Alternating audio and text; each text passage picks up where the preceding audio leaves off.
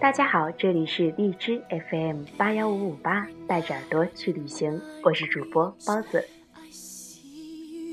重温经典，感受老片子，带给我们历久弥新的双重感受。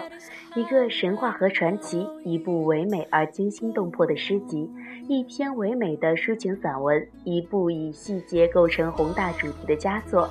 本期呢，为大家介绍的就是经典中的经典《泰坦尼克号》。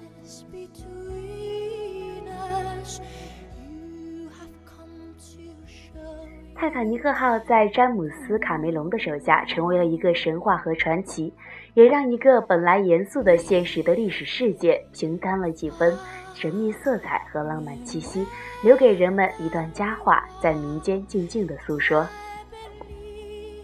影片以寻宝小组在幽深的海底探寻已经沉没腐朽的泰坦尼克号开端，并且不断闪回泰坦尼克号沉没前的原貌景象。由此产生的色度和明暗上的对比，引导着观众感受历史的厚重，同时引起我们在泰坦尼克号上发生的故事的兴趣。影片的整体叙事采用交叉蒙太奇的手法，以重现历史为主，在历史和现实场景中不断更替，给人时空交错的感觉，同时过渡的相当自然。比如以人物的眼睛和镜头的推拉为切入切出点。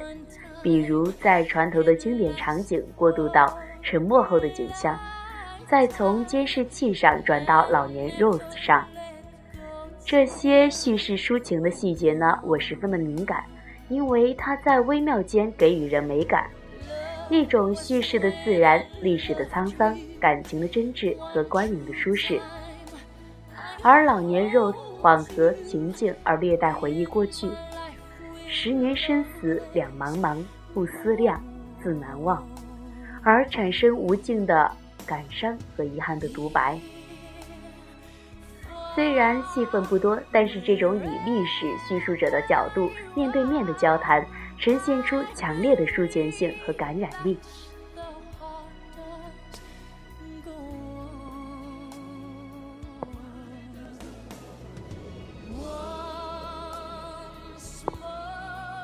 Jack 和 Rose 的爱情是故事的主线，与之对应的是泰坦尼克号上其他人的故事，比如富裕并享有声望的商人和贵族，三等舱内的平民，船上的工作人员。镜头一边在呈现着 Jack 和 Rose 的旷世奇缘，一边也将社会层面的阶级隔阂、母女、未婚夫妻间的矛盾、普通民众的生存状态作为辅助。一切都在最后的生死一刻集中爆发，呈现出形散神聚、貌离意合的特点，颇显气势和煽情。在船头，Jack 和 Rose 迎风飞扬的场景，导演特意采用了移镜头的方式，从画面中人物的右下方到左上方，来了个半环绕式的围观，而画面深处以绚丽的橘红色云彩为背景。以人声吟唱和笛子吹奏出的歌曲徐徐萦绕，如此唯美的画面让这段恋情更显荡气回肠、真挚感人。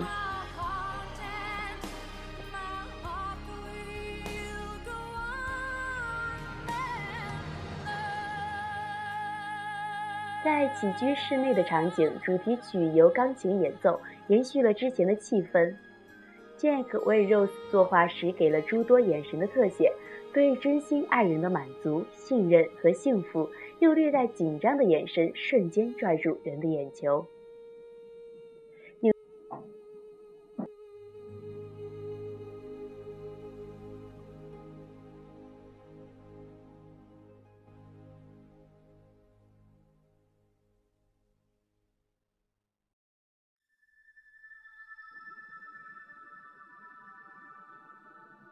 特别是 Rose 两次选择了放弃逃生的机会，选择和 Jack 相伴。对于权贵的藐视，真爱的执着追求，这种独立、叛逆、自由的品格，让 Rose 显得与众不同，让人印象深刻。同样呢，在最后，Jack 和 Rose 两个情节中拍摄的相当不错。一是寻找受困的 Jack 并逃离困境，走廊里闪烁的灯光和不断上涨的水位。很有自然界中电闪雷鸣的感觉，在幽闭的环境中融入了自然美。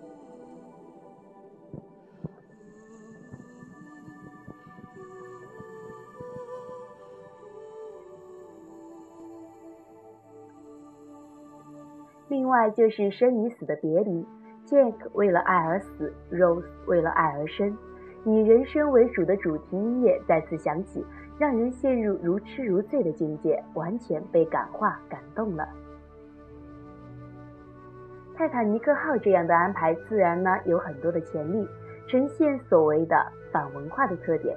因为在实际中圆满或者说有情人终成眷属，是人们共同的心理渴求。在经过痛苦而成熟的爱情是最热烈的爱情下，人们希望看到恋人最后的执子之手，彼此偕老，这更符合社会价值认知和普遍的文化体系。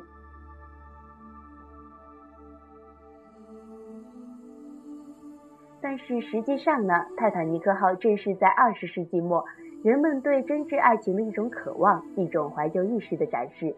在这种真挚爱情和怀旧意识当中，我们重新获得爱情的意蕴，重新获得对于死亡价值的一种感悟。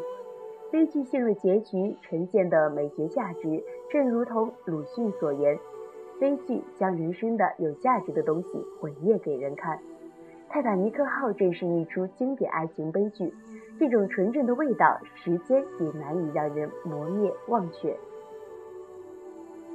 当然。影片也没有局限于此，在沉默的时间段内，从某些各个分开独立的画面上看，几乎都静止的，只有流动的海水和微微向前推动的镜头，伴随着悲戚的小提琴声。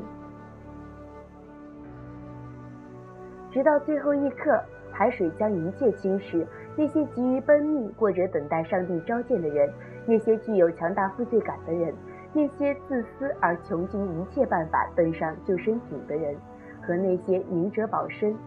等待救援而一辈子也无法实现自我救赎的人，影片从各个细微的角度展现出人性的美与丑、善与恶。同时，重要的是，作为一部商业片，也绝不缺乏大场景的制作，给予了泰坦尼克号自身诸多的全景写照，磅礴大气。与这段旷世的爱情相得益彰，遥相呼应。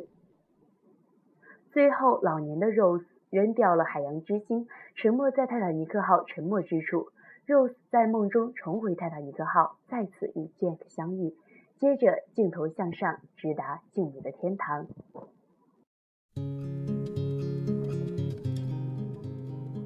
登上泰坦尼克号的人都认为这是永不沉没的豪华游轮。但是它还是被无情的海水吞没。